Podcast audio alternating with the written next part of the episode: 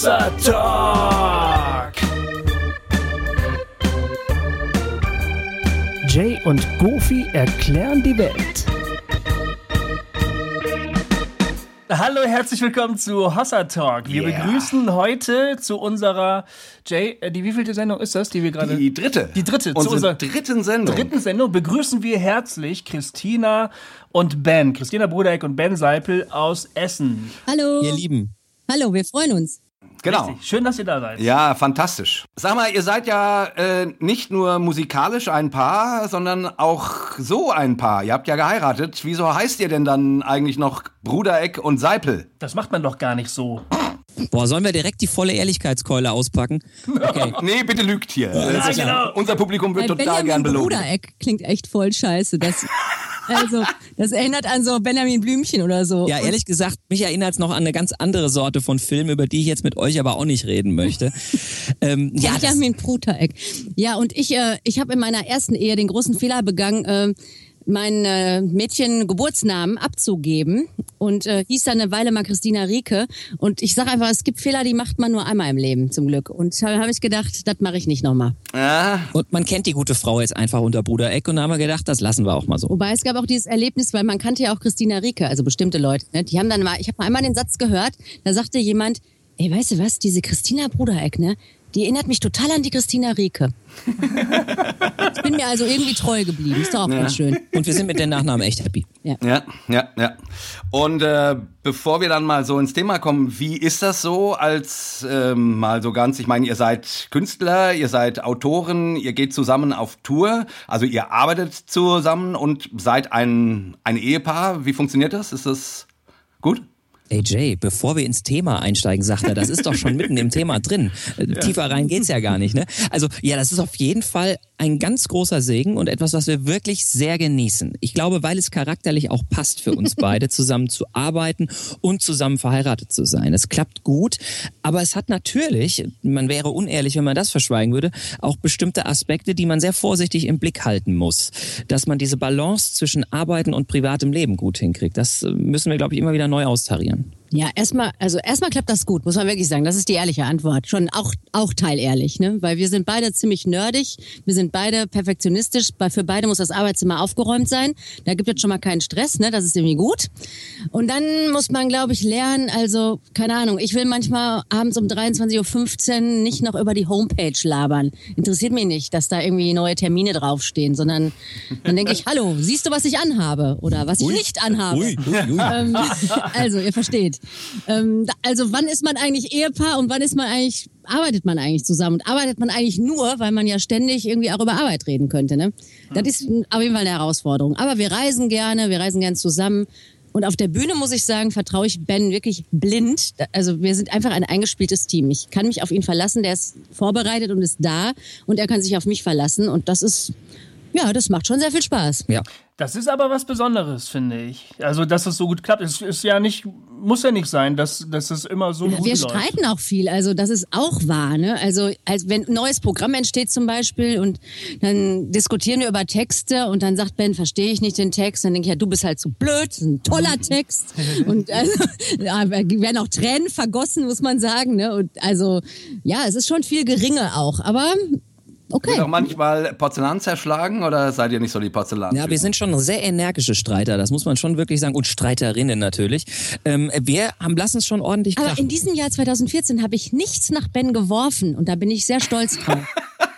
Kannst du mal, kannst du mal Gegenstände aufzählen, die du bisher schon geworfen hast? Ja, es fing an mit Rote Beete Carpaccio. Äh, in, da kannten wir uns erst ein paar Wochen und waren zusammen essen in so einem total netten Restaurant. Der hat mich so auf die Palme gebracht mit seinen komischen Thesen. Du hast das in der Öffentlichkeit gemacht. Das, ja das war in einem Restaurant, Gut, Freundes. Da kennt einen doch keiner. Die müssen einen doch nie wiedersehen. Ja, die haben sich scheißegal. Die haben sich alle umgedreht nach uns. Ja, aber einen frühen Konflikt schon gelernt, weil Ben ist extrem harmoniebedürftig und möchte, dass ihn alle lieben. Auch Leute, die einen nie wiedersehen. Ist mir nicht ja. so wichtig. Oh. Das ist übrigens auch ein großer Konflikt auf der Bühne, wenn ich das kurz erzählen darf. Weil von seinem Naturell her, vielleicht auch weil er Musiker ist, möchte Ben, dass alle glücklich sind. Wenn ich von allen Applaus bekomme, bin ich extrem irritiert und denke, habe ich irgendwas verschwiegen? Irgendwie, das, es muss doch Widerstand geben. Es muss einer widersprüchlich sein, sonst bin ich zu weich gespült. Also mich irritiert das eher, wenn alle zufrieden sind. Ben ist glücklich, wenn alle zufrieden sind. Haben wir mit der Zeit gelernt. Ja, meine Damen und Herren, hier die perfekte christliche Ehe von Christina Brudereck und Benjamin Seipel. Yeah. Ja, da habe ich echt total Schiss vor, in, in so eine Rolle gedrängt zu werden. Da reden wir auch viel drüber, ne? Weil wir sind nicht perfekt und ich will auch nicht als perfekt gesehen werden. Deshalb sind wir, glaube ich, auch so ehrlich. Und wir möchten kein Vorzeige-Ehepaar sein. Das ist so schrecklich. Deshalb haben wir am Anfang immer den Veranstaltern gesagt, sie sollen nicht sagen, dass wir verheiratet ah. sind. Und wegen ah. unserer wunderbaren Namen merkt das ja auch keiner, ne? So, und dann kommen manchmal die Leute nach und sagen, haben sie auch privat miteinander zu tun?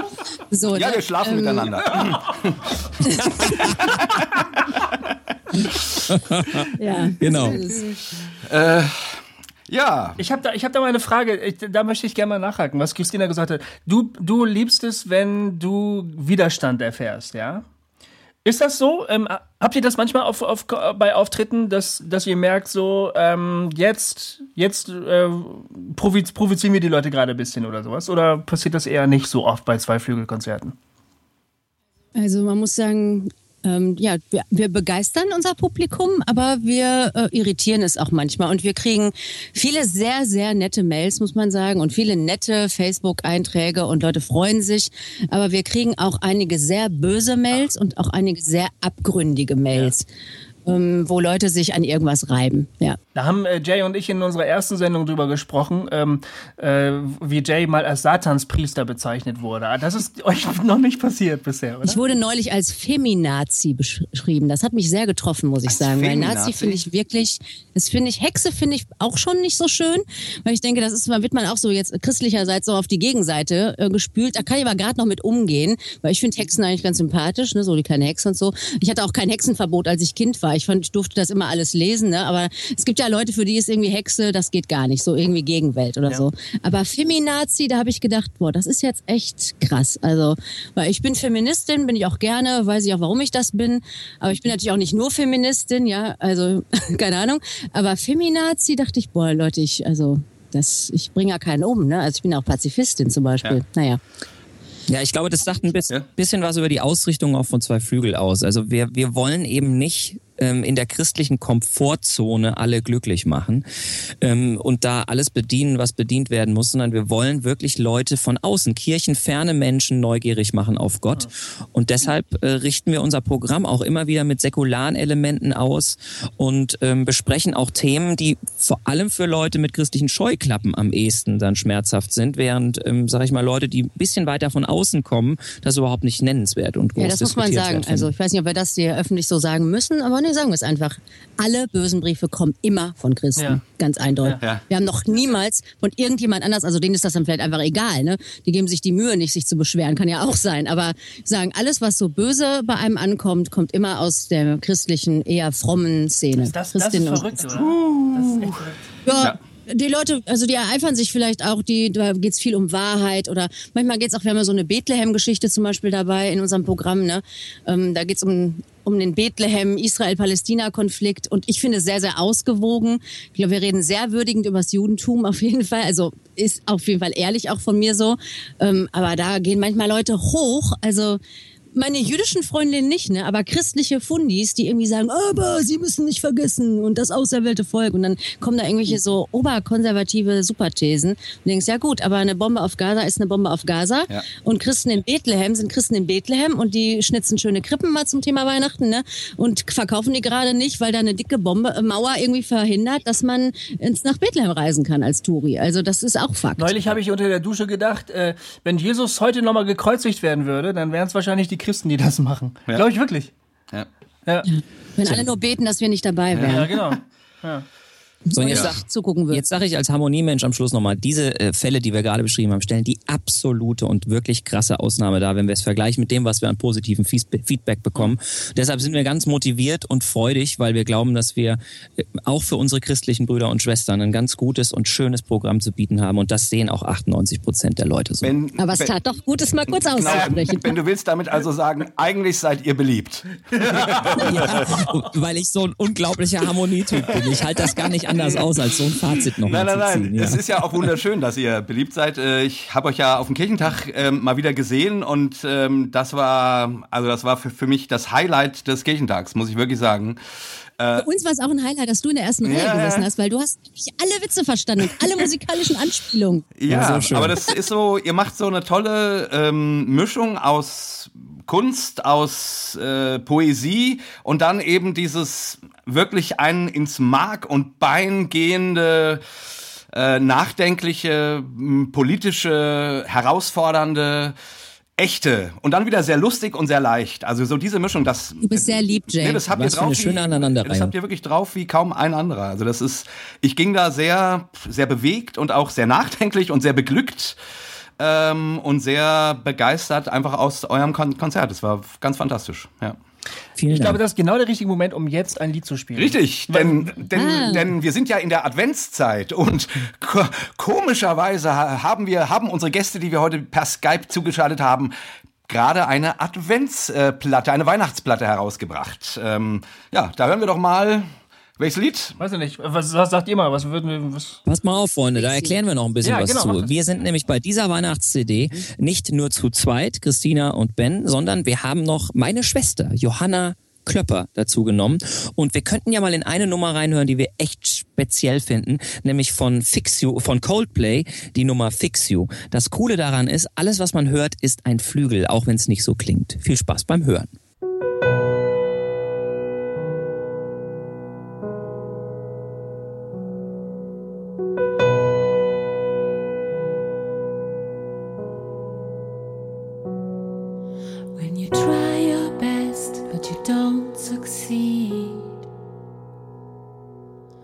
When you get what you want, but not what you need. When you feel so tired, but you can't sleep. Stuck in reverse.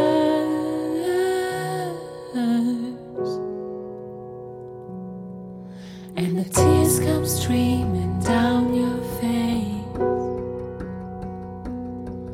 When you lose something that you can't replace. When you love someone but it goes to waste, what could be worse?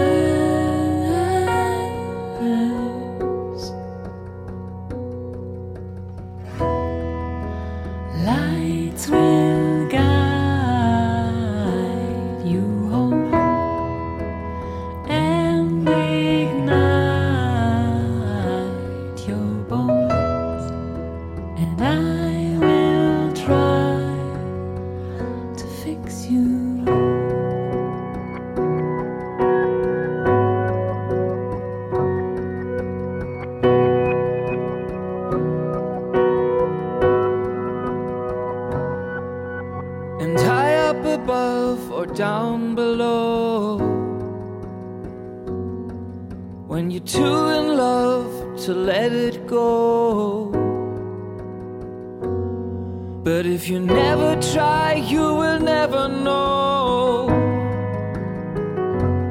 what you were.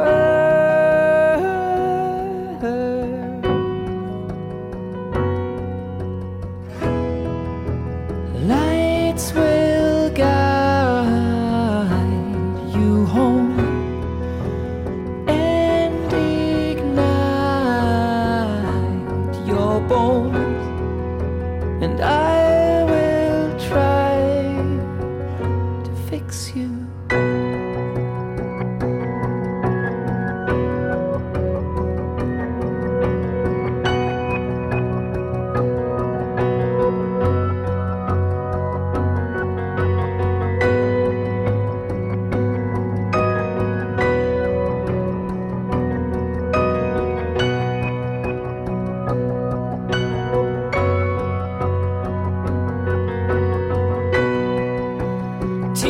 Street.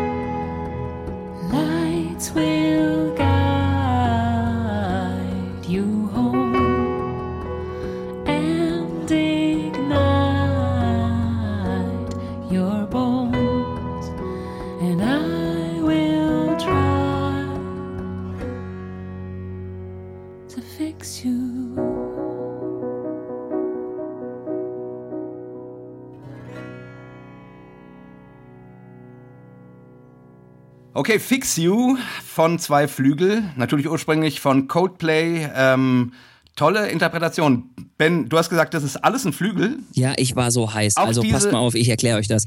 Ähm, auch diese, auch diese Drum-Loop-Kisten, ja, die da... Ja, das ist alles ein Flügel. Wie hast du das gemacht? Ja, ich habe äh, Saiten abgedämpft, das heißt, ich habe mit meiner einen Hand meinen Finger auf die Saiten gelegt, ganz tiefe Saiten, und mit der anderen Hand habe ich dann die Taste dieser Saite gedrückt, und dadurch erreicht man einen ganz unglaublichen Effekt, den man äh, dann noch ein bisschen verdrehen kann im Studio, sodass am Ende dieses eine Instrument klingt wie ein ganzes Orchester. Und das war für mich äh, am Anfang so spannend, weil wir zum ersten Mal unser, unseren eigenen Flügel aufgenommen haben. Das heißt, alles, was man auf dieser C D hört, ist in unserem Wohnzimmer flügelmäßig entstanden. Und ich war so voller Experimentiergeist und wollte einfach probieren, was geht da? Und diese Fixio-Nummer war die erste, die ich aufgenommen habe, weil ich einfach Großartig. wissen wollte, wie funktioniert das? Großartig. Zwei Flügel am eigenen Flügel mit, äh, ihr habt vorhin gesagt, ihr seid Nerds. Ja. Yep. Ben Seipel, der Nerd. Ich mochte das Lied auch so, weil das ist ja jetzt erstmal ein ganz normales Coldplay-säkularer Song, aber diese Zeile Lights will guide you home, da habe ich immer an die drei Weisen gedacht, so die sogenannten legendären Weisen, die da einem legendären Stern folgen, und das fand ich irgendwie ein schönes Motiv, um das auf so eine Weihnachtsplatte zu bringen. Hm. Und es ist auch eine wunderschöne Version. Also äh, schade, dass du es schon aufgelöst hast, Ben, sonst hätte ich jetzt gefragt, Christina, ich wusste gar nicht, dass du so gut singen kannst, aber gut. Ähm, ich kann auch nicht singen. Äh, das das sind eure, nicht hören. Das sind eure musikalischen Gäste. Ja. So ist es, ja. so ist es, genau. Gehört Johanna jetzt also fest zu Zwei Flügel oder, oder ist sie so eine, eine Gastmusikerin? Richtig. Einfach? Für unser Weihnachtsprogramm ist sie dabei. Sie ja. freut sich sehr auf unsere Live-Tour, die jetzt in den Toll. nächsten Tagen ja auch weitergeht. In Haiger zum Abschluss, großes Abschlusskonzert. Und sie ist in dieser Zeit mit dabei. Und danach machen wir wieder zu zweit weiter. Ach, cool. Habt ihr eigentlich Angst vor Kitsch? Also, dass euch das mal irgendwann nicht gelingen könnte, in den Kitsch abzurutschen? Weil es passt gerade zu Weihnachten. Unser Thema ist ja Plastik, Krippe und Baby-Jesus. Das ist ja...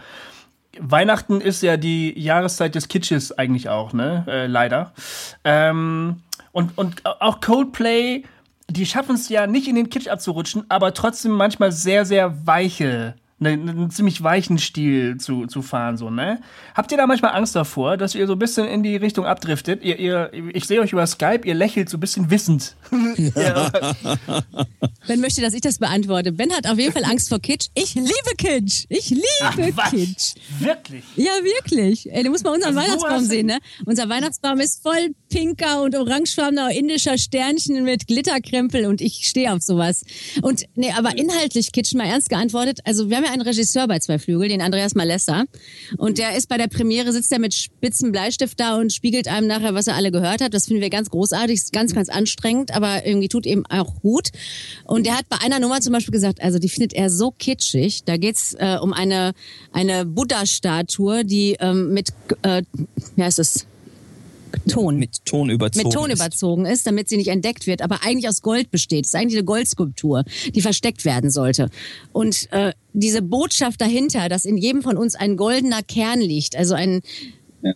ein goldener Buddha, ein goldener Christus, unsere Würde, wie auch immer man es nennt, ja, etwas Unantastbares, etwas Heiliges. Das finde ich eine großartige Geschichte. Er fand die nur kitschig. Und ich habe gesagt, ich will sie im Programm behalten, und er hat gesagt, okay, dann musst du sie aber sehr trotzig vortragen. Und das finde ich halt so, das ist auch bei Weihnachten, ne? Also man kann sagen, das ist was Kitschiges, aber es ist auch was Trotziges. Und wenn man wirklich irgendwie, also zum Beispiel die Würde des Menschen ist unantastbar, wirklich glaubt und wirklich dafür steht, dann hat es überhaupt nichts Kitschiges mehr. Dann hat es so eine kitschige Hülle vielleicht, aber der Kern ist eben golden. Und wenn ich das aus musikalischer Sicht auch noch flankieren darf, also ich komme tatsächlich ein bisschen aus einer anderen Richtung. Ich kämpfe etwas gegen Kitsch-Tendenzen in mir selber, in meiner Musik und habe deshalb auch bei diesem Weihnachtsalbum wieder sehr sorgfältig darauf geachtet, dass ähm, die Dinge nicht zu weich werden. Bei unserem Weihnachtslied Besondere Zeit zum Beispiel, was wir selbst geschrieben haben, habe ich darauf auch geachtet, dass es nicht wieder eine Ballade wird, weil man nicht aufpasst, sondern dass die Nummer ein bisschen Arsch in der Hose hat. Und das ist also mein kleiner Kampf gegen den Kitsch, der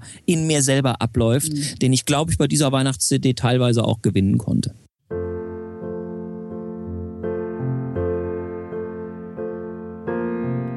Ich packe einen Kuss für dich in rotes Glanzpapier und schmücke am Abend noch den Baum mit dir. Ich ziehe den Hut vor jedem Heiligenschein und übe für dich ein neues Liebeslied ein. Wie Kinder warten wir, ob es dieses Mal wohl schneit. Alle Feiertage sind der Liebe geweiht. In diesem Jahr, in der heiligen Nacht, in der besonderen Zeit. Weit, weit mehr. Weit mehr als nur Behaglichkeit. Mehr als Bräuche brauch ich dich. Ewigkeit atmet diese besondere Zeit. Der Stern von Bethlehem erreicht mein Klavier. Ich wünschte, alle Weisen wären zu Gast bei mir. Jedes Türchen ist die Chance, auch selber offen zu sein. Ich schenke allen Freunden reinen Weihnachtswein ein. Alle Engel sagen uns, der Friede ist jetzt bald soweit. Über Nacht wird die Welt nun endlich himmelweit. In diesem Jahr, wenn es Weihnachten wird, in der besonderen Zeit. Weit, weit mehr. Weit mehr als nur Beschaulichkeit. Mehr als Bräuche brauch ich dich. Ewigkeit atmet diese besondere Zeit.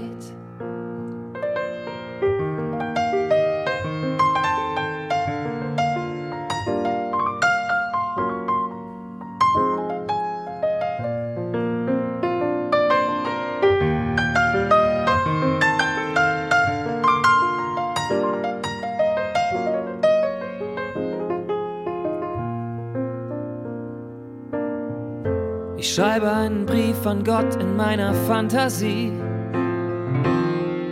Erkenn mich endlich wieder, möchte schenken wie nie. Ich höre nicht auf Antworten, die ohne Frage sind.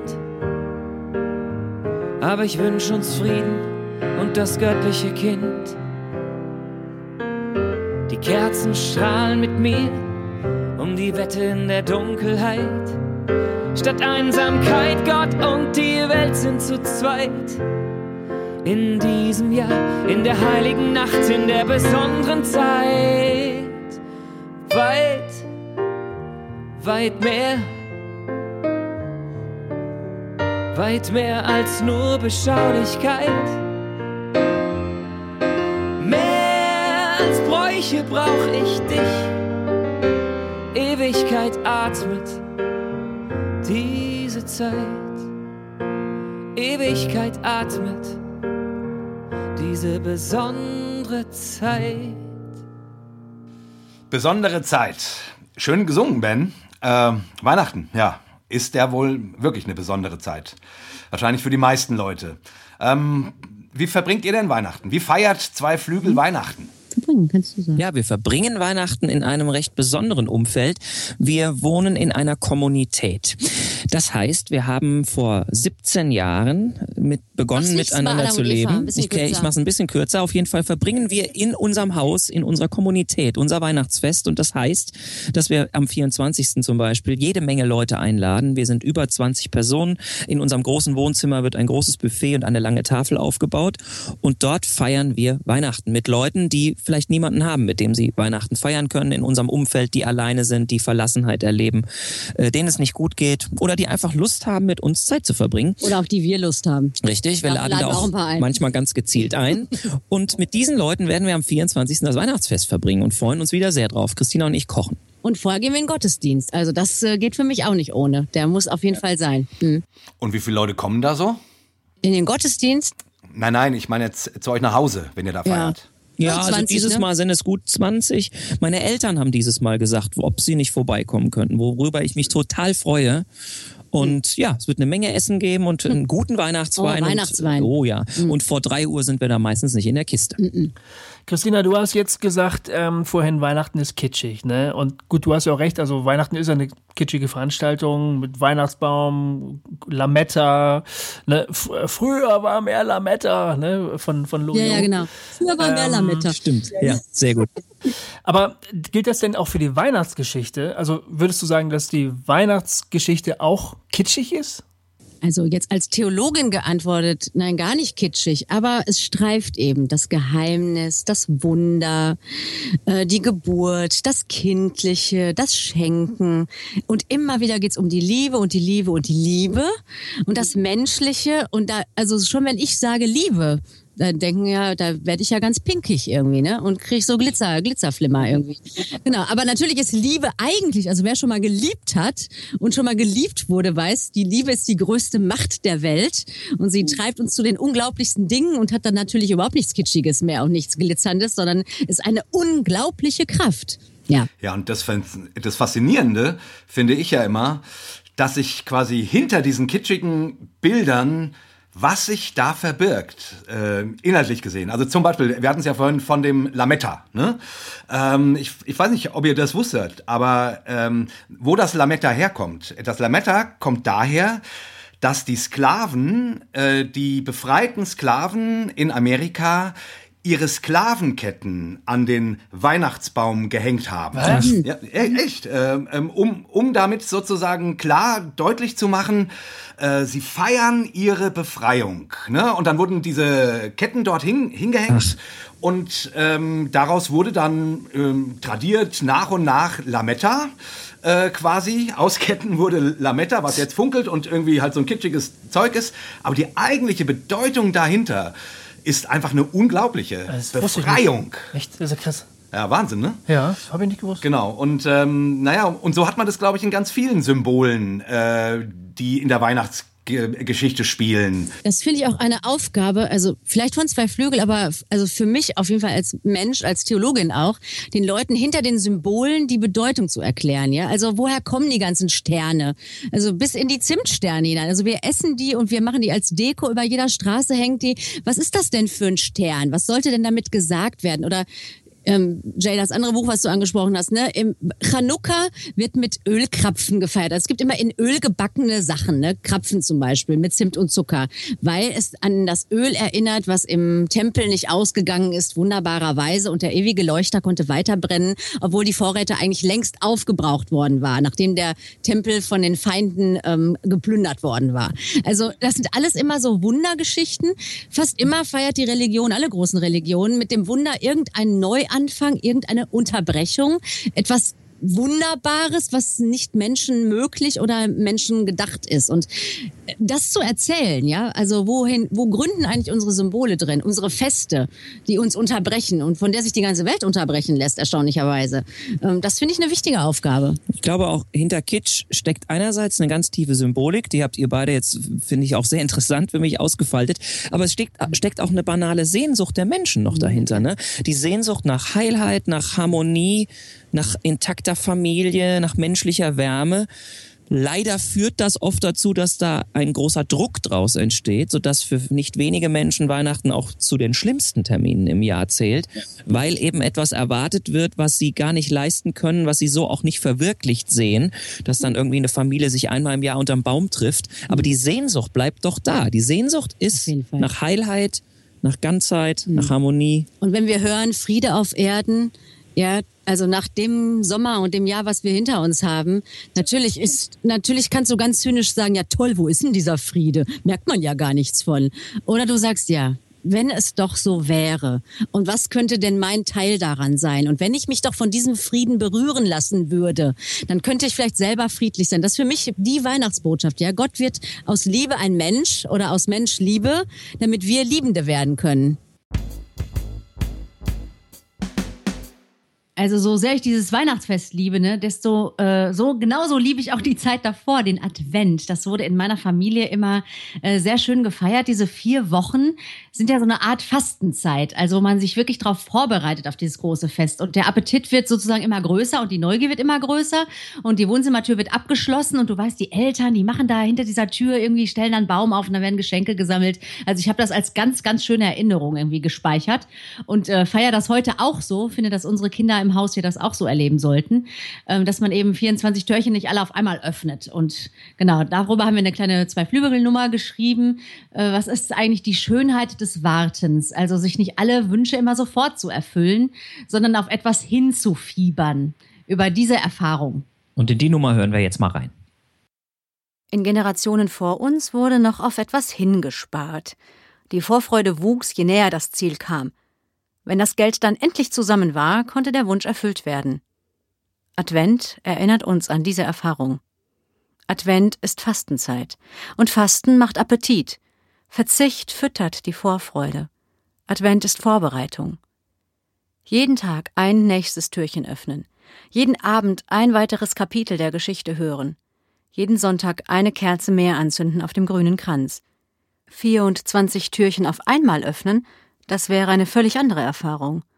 Gäbe es Spekulatius dreihundertfünfundsechzig Tage lang, es schmeckte anders. Advent ist eine Haltung, Hoffnung, Erwartung. Kein passives Abwarten, sondern ein aktives Erwarten.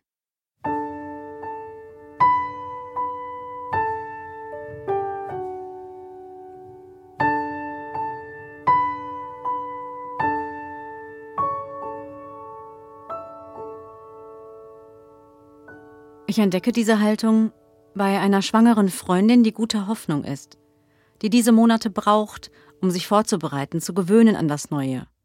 Und die jetzt zum Ende immer ungeduldiger wissen will, wie sieht es wohl aus? Wann kommt es denn? Wie wird das sein?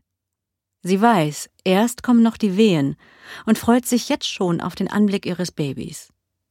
Die Frau, die hinfiebert auf diesen Glücksmoment, zeigt mir Advent.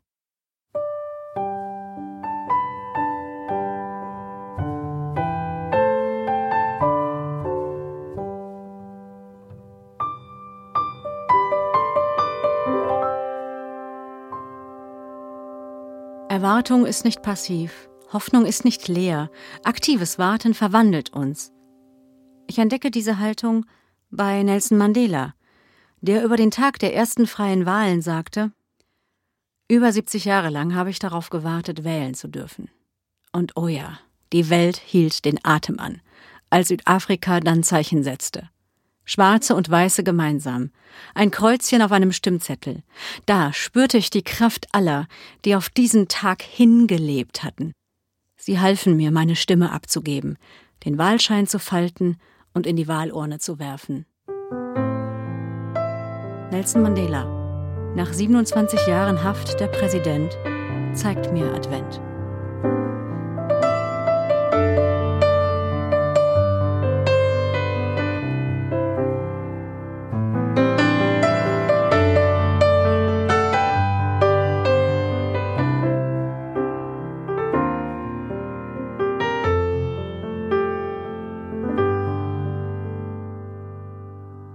Auf etwas hinleben, das übt diese Haltung.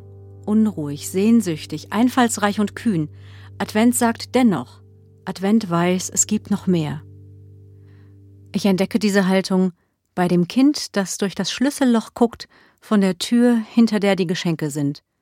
Das Kind, das immer neugieriger wird und Vorfreude kennt, zeigt mir Advent. Einmal eins zählen, zweimal noch schlafen, drei Wünsche noch frei, wenn vier Kerzen brennen, nur noch fünf Minuten, wenn jetzt jemand eine Sechs würfelt, sieben Tage, achte auf den Moment.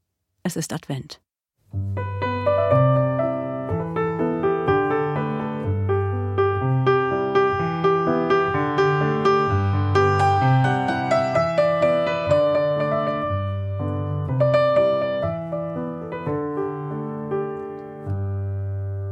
Ich entdecke diese Haltung bei Susan Sonntag, die mitten im Krieg in Sarajevo ein Theaterstück inszeniert, Warten auf Godot. Und eine ganze Stadt erlebt eine heilige Unterbrechung. Die alltägliche Grausamkeit steht einmal nicht an erster Stelle, sondern die Bühne, Widerstand und Kunst, Spiel und Talent. Advent.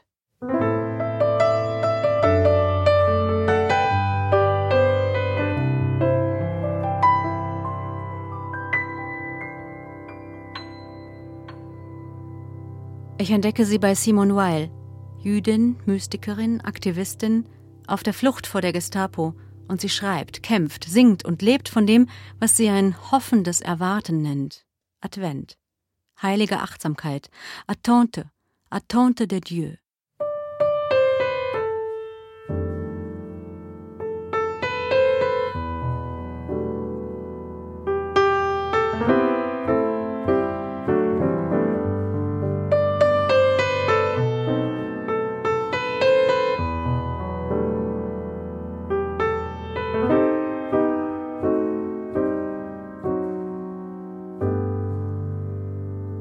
Bei Arundhati Roy, indische Widerstandskämpferin. Eine andere Welt ist auf dem Weg. An einem stillen Tag kann ich sie atmen hören. Der Wandel kommt und manchmal leise, sehr dezent. Das ist Advent. Ich entdecke sie bei denen, die geduldig beten, die immer wieder menschlich werden vor Gott und sich Zeit nehmen, mit Gott zu träumen. Wie Martin Luther King, I have a dream und We shall overcome. Ein Traum, ein Lied, das mehr bewirkt als jedes noch so gute Argument, zeigt mir Advent.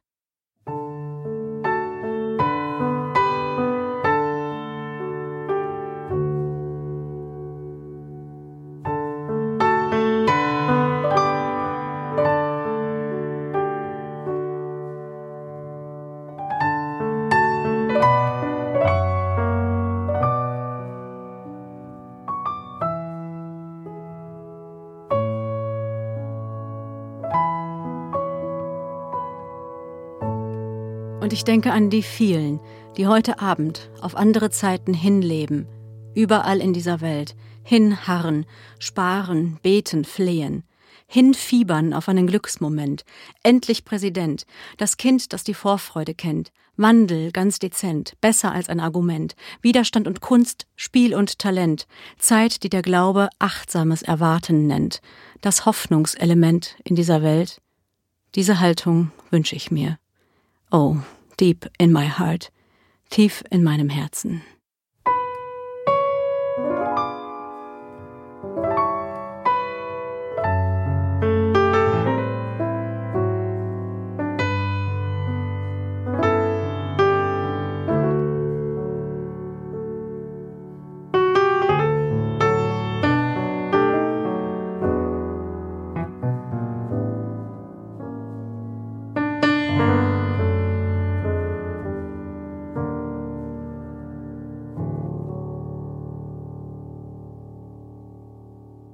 Ja, äh, echt richtig schöne Nummer.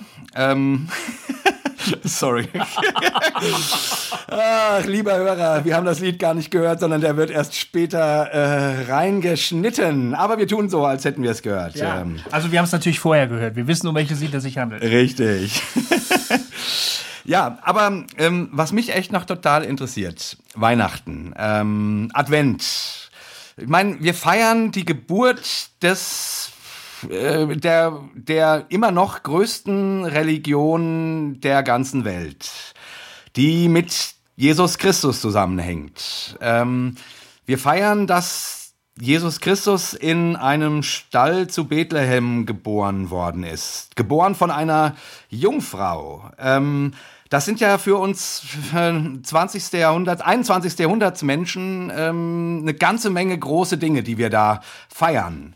Ich finde es immer wieder so spannend, an Weihnachten sind die Kirchen voll, da stören sich die Leute nicht so sehr an diesen Dingen. Aber dann das Jahr drüber äh, stören sie sich doch wieder sehr. Also dann höre ich ganz, ganz oft, ja, also Jungfrauengeburt kann ich ja mal gar nicht glauben oder irgendwie solche Sachen. Zu Weihnachten nimmt man das so hin. Wie relevant findet ihr die Dinge, naja, die wir da so feiern? Seid ihr noch da? Ja, wir müssen kurz überlegen. Das ist nämlich eine große, große Frage. Ja. Also...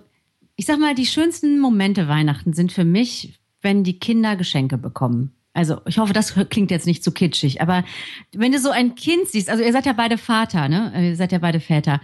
Wenn so ein Kind vor dir steht und es erwartet dieses Geschenk, also dass die meisten Menschen berührt das. Und ich glaube, das ist auch so, weil wir selber gerne so wären, also oder weil etwas in uns so ist, ja, beschenkt werden möchte und mal so, ich sage mal, ähm, geheimnisvoll, naiv an das Geheimnisvolle rangehen möchte, so ein kindliches Gemüt haben möchte, einfach sich auf was freuen und es annehmen, ohne Leistung, ohne Gegenleistung. Also die kleinen Kinder, die haben noch nichts dafür getan, dass sie geschenkt, beschenkt werden. Und äh, ich glaube, dieser Moment, der ist berührt für mich das Weihnachtsgeheimnis äh, sehr, weil wer für sich das Wunder direkt ausschließt, also der wird ihm wahrscheinlich nicht begegnen. Also der muss sich hier verabschieden, sag ich mal so. Ja, wer sagt, hier muss es jetzt alles logisch sein, der wird der Gottesgeburt nicht auf die Spur kommen. Meine Frau muss kurz husten und hat sich deshalb vom Mikrofon abgewendet, kommt aber in wenigen Sekunden wieder. Nämlich jetzt. Also ich, ich feiere Weihnachten, die Gottesgeburt, aber ich sage, das kann ich nicht mit meinem Verstand ausloten, verstehend, sondern ich äh, bin anbetend, staunend, kniee ich nieder vor einem Geheimnis, was sehr verborgen. Das bedeutet für mich der Stall ja irgendwie sehr dezent auch, irgendwie am Rand der Welt, sehr abseitig, im Kleinen geschieht. Und für mich ist wahrscheinlich das Wichtigste, dass ich das an mich ranlasse. Also so wie die alten Kirchenväter sagen, dass die Gottesgeburt in uns selber stattfindet. Ja, also wenn ich nicht Maria werde, ist Christus umsonst geboren. Sowas, so krasse Sätze sagen die. Also dass die Gottesgeburt in mir selber geschieht. Und das hat etwas sehr Kindliches, etwas sehr Empfangendes, ohne Leistung. Das ist auch ein schönes Bild für die Jungfrau. Ja, ich sage, zu diesem Glauben bin ich gekommen wie die Jungfrau zum Kinde. Wenn ich in Syrien leben würde oder in Afghanistan oder in Indien, dann würde ich wahrscheinlich was ganz anderes glauben, würde ich andere Dinge für möglich halten, ja. Jetzt habe ich dieses Vertrauen und sage nicht, dass ich das voll verstehen kann. Das ist für mich nicht Theologie, also logisch, sondern das ist theopoetisch, äh, berührt ein Geheimnis, letztlich lande ich in der Mystik. Also es ist etwas Wunderbares, was mich beseelt. Also würdest du sagen, ich, ich, ich frage einmal mal so ein bisschen frech nach, ähm, die, die, also, ähm, ob das nun eine, eine reale Jungfrau war, ob da nun ein realer Stall war, äh, ob es diese Zählung gab, weswegen die nach Bethlehem mussten, ob es die Hirten und ob es den die drei Weisen aus dem Morgenland gab und die Hirtinnen, genau. Ähm, ähm, all das äh, ist jetzt für dich nicht das Entscheidende bei Weihnachten, ob es das real tatsächlich zu einem bestimmten Zeitpunkt in der Weltgeschichte gab, sondern... Für dich ist entscheidend äh, das, was dahinter steht. Habe ich es richtig, richtig verstanden? Ja, weil ich glaube, also wenn wir mal überlegen, was eigentlich Legenden bedeuten, also ob es jetzt Legenden sind oder Wahrheit, das wissen wir nicht. Wir können forschen und forschen und es ist für mich auch total unspannend, mir Weihnachten anzuhören, was jetzt alle nicht echt ist oder so. Das ja. interessiert mich überhaupt gar nicht, ja. Es ist wirklich kein Thema für mich. Ich finde diese ganzen, was ist jetzt historisch daran? Meine Güte, wir wissen alle, wenn eine Legende sich hält, dann nur, weil sie einen wahren Kern hat. Also wenn etwas erzählt wird, das kenne ich aus meiner Familie, ne? Einer hat neunzehnhundertdreiunddreißig das und das getan. Ob das jetzt genauso war, faktisch, also was knallharte Fakten angeht, oder ob da etwas Legendäres dran ist, das geht nur, weil es irgendwie zu diesem Menschen passt, sag ich mal. Sonst erhält sich die Legende nicht, dann wird es irgendwann Lüge. Ja. Und ich würde sagen, wir sind hier nicht im Raum der Lüge, sondern wir sind hier im Raum der Legende. Was eigentlich gesagt werden will, ist, Gott wird aus überfließender Liebe, ex amore, ja, sagen die Kirchenväter, wird er ein Mensch aus Liebe, damit wir Menschen Liebende werden. Ja. die wir aus ja. Gott geboren wurden. Ja, also wir, wir muten uns das nochmal zu, Friede auf Erden, damit wir friedlicher werden. Wir sehen dieses Kind und entdecken das Kindliche und werden davon berührt. Das ist für mich das einzig Wichtige. Nee, ich ich finde ja sozusagen spannend an den Weihnachtsgeschichten der Bibel, also darüber habe ich mir mal ziemlich viel Gedanken gemacht, dass die ja so unterschiedlich sind. Ne? Ähm, also, also wir haben das Markus-Evangelium, das hat überhaupt keine Weihnachtsgeschichte. Wir haben das Matthäus-Evangelium, das beschreibt die Geburt eines Königs. Ne? Da gibt's keine Hirten, da gibt's äh, keine Volkszählung, da gibt es keinen Stall. Ähm, da geht alles sehr... sehr groß und sehr stark zu. Da kommen die Heiligen aus dem Morgenland, also bringen goldene Geschenke und so. Dann haben wir Lukas, da gibt es keine Weisen aus dem Morgenland und keine Geschenke. Da gibt es Stall, da gibt es Armut, da gibt es ähm, ein gezwungenes nach Bethlehem kommen. Und dort kommen Hirten. Äh, und dann haben wir das Johannesevangelium, was das Ganze noch vergeistigter beschreibt in einem Satz. Und das Wort wurde Fleisch. Hm, hm. So, also vier Geschichten, die dieses Geschehen betrachten, was unsere, was unseren Glauben be- begründet. Und jede komplett anders.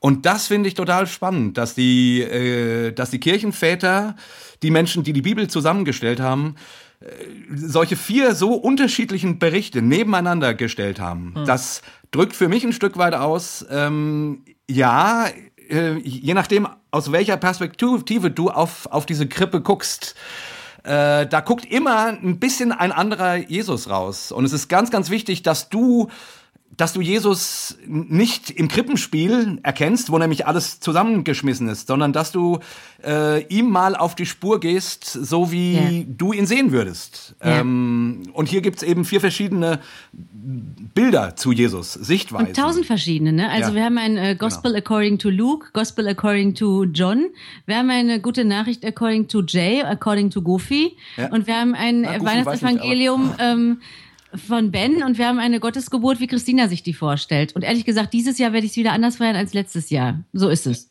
Ja. Letztes Jahr, darf ich das kurz erzählen? Da, Anfang Dezember war Nelson Mandela gestorben. Und das war für mich, die ich irgendwie bei seiner Vereidigung da war und als er gerade aus dem Gefängnis da war und in Südafrika gelebt habe. Ich habe Das hat mich richtig geschockt, richtig traurig gemacht auch. Also ich habe wirklich das Gefühl gehabt, etwas fehlt mir. Meiner Welt fehlt jetzt ein Mensch, ja, ein großer Mensch. Und bin zu seiner Beerdigung nach Südafrika gereist. Und als ich dann Weihnachten gepredigt habe, habe ich gesagt, ich habe mir das so vorgestellt, so wie die Menschen beim Tod Mandelas merkten, jetzt fehlt der Welt nicht nur ein Mensch, sondern mit ihm ist auch etwas gegangen, also etwas ganz Großes, etwas Gutes.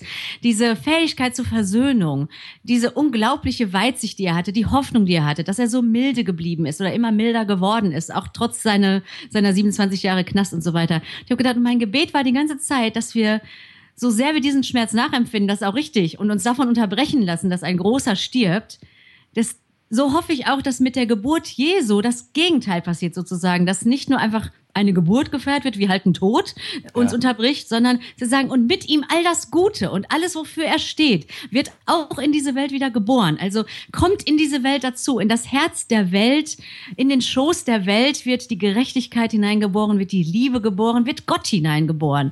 Ja. In das Herz der Welt wird Gott geboren. Das feiern wir Weihnachten. Ja. Und das konnte ich letztes Jahr irgendwie so nachempfinden, weil ich gemerkt habe, was bedeutet, wenn jemand geht aus dieser Welt, habe ich mir gedacht, ja, und genau das gleiche Gefühl im Positiven ist aber, wenn jemand kommt in diese Welt. Jemand, der so für das Gute und die Gerechtigkeit steht.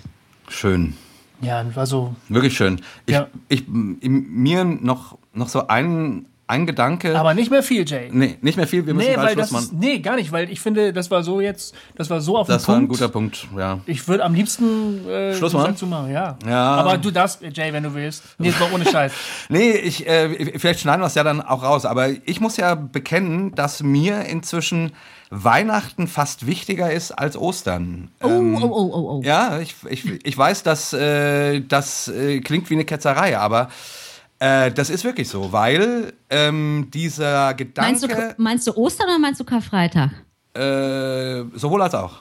Weil okay. äh, für mich gibt es keinen Karfreitag und gibt es keinen Ostersonntag ohne diesen Gedanken, dass Gott sich in diese Welt ergießt. Ja, und das, das feiern wir ja an Weihnachten. Ne? Ja, dass man Gott kann sagen, richtiger, vielleicht musst du die beiden nicht gegeneinander ausspielen. Du nee, kannst nee, sagen, so ja, in der Geburt und in der Auferweckung, an keiner ja. Stelle im Evangelium kommt Gott körperlich den Menschen so nah. Ja, ja, also er berührt sozusagen eine Frau, sodass ein Kind entsteht. Er berührt einen Toten, sodass Leben entsteht. Es ist, hat irgendwas, deshalb ist das es im Fleisch, was wir so altmodisch sagen, ja. Es ist eine körperliche Nähe. Es ist eine existenzielle Erfahrung, dass Gott so menschlich nah ist. Das besagen eigentlich beide Feste. Deshalb sage ja. ich, Weihnachten beginnt das ganze Fest und Ostern wird es ausgekrönt. Genau, so kann man das auch wirklich schön sagen. Ich sage nur so für, also ich will es auch gar nicht gegeneinander ausspielen, ne? Also jetzt, ähm, liebe Zuhörer, behaltet eure Steine in der Tasche. Ja, ich bin noch dabei.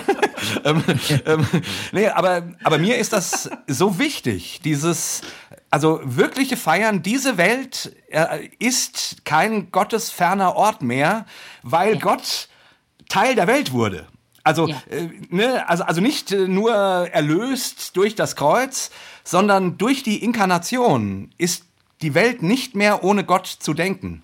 Aber ja, die Kirchenväter sagen ja, was Gott angenommen hat, das hat er auch erlöst. Also in genau. dem Moment, wo er das Leben angenommen hat als Mensch, hat er es schon erlöst. Also ja. von da, da jetzt verstehe ich, was du sagst, ist mit Weihnachten eigentlich schon Erlösung passiert. Genau. genau. Also da, ja. wenn ich, jetzt muss ich mich auch nochmal theologisch beteiligen. Dann würde ich die Auferstehung als die Vollendung der Geburt eigentlich sozusagen. Die Krönung, die, die Krönung. Krönung. Ja. ja, genau. Weil hier plötzlich die ganz neue Schöpfung mitten in der alten Schöpfung passiert. Ja. Das ist ja eine Form von Geburt. Die, die neue Welt wird geboren. In der Auferstehung. Ja. Und das heißt, man kann die beiden ähm, Dinge tatsächlich überhaupt gar nicht voneinander getrennt äh, denken, glaube ich. Das ja. ist der Punkt. Das ist der Punkt. Und wir Protestanten neigen eben dazu, uns immer auf, äh, auf das Ostergeschehen zu konzentrieren. Mhm. Aber ich glaube, theologisch hängt das so eng beieinander ja. ähm, und uns fehlt was, wenn wir die Inkarnation als so, ja, ja, klar, da, da ging's los. Mhm. Aber nein, wir gucken. Lasst uns Weihnachten feiern, Leute. Lasst uns genau. Gottes Geburt feiern, genau. auf jeden Fall. Mhm. Genau. Ja. Also jetzt machen wir wirklich Schluss. Jetzt machen wir wirklich Schluss. Also ich äh, kann auch gar nicht mehr. Ich würde sagen, wir hören trotzdem noch den schönen Jingle Bells Song. Ja, oder ja, zumindest ja, ja, ja, noch, noch mal rein ja, am Schluss. Ja.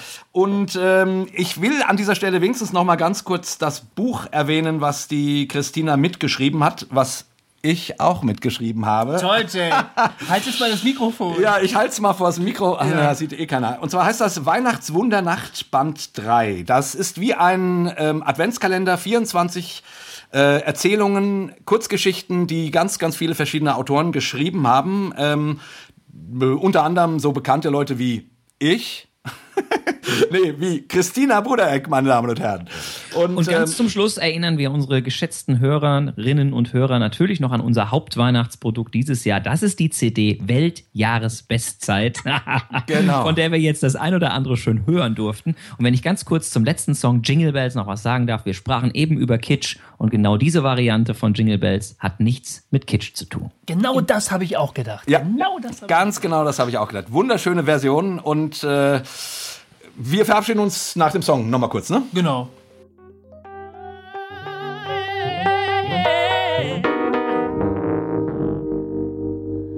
Eins, zwei, drei. Jingle bells, jingle bells, jingle all the way.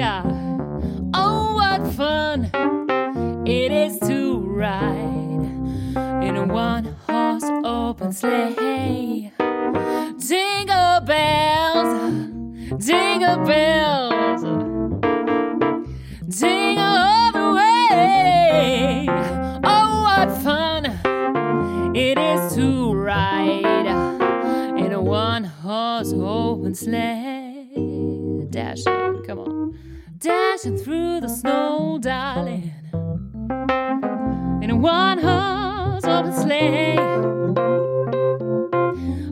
The fields we go as we're laughing all the way. Ah.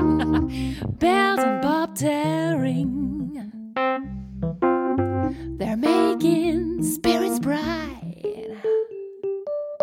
What fun it is to laugh and sing a sleighing song tonight. Oh, jingle bells, ah, jingle bells, jingle all the way. Oh, what fun in a one horse, in a one horse, in a one horse open sleigh. Jingle bells, oh jingle bells, oh jingle all the, all the, all the, all the way.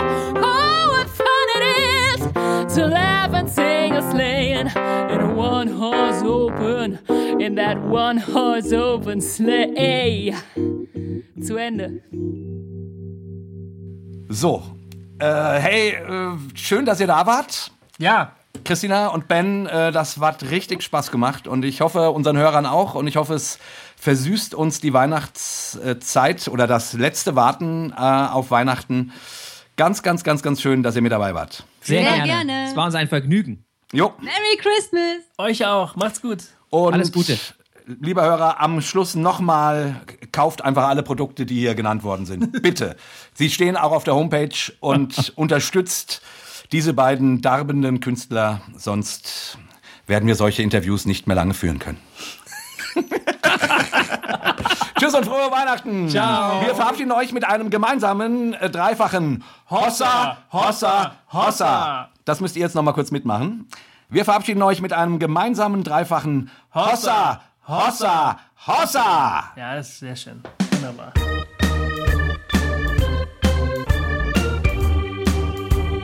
Hossa Talk! Jay und Goofy erklären die Welt.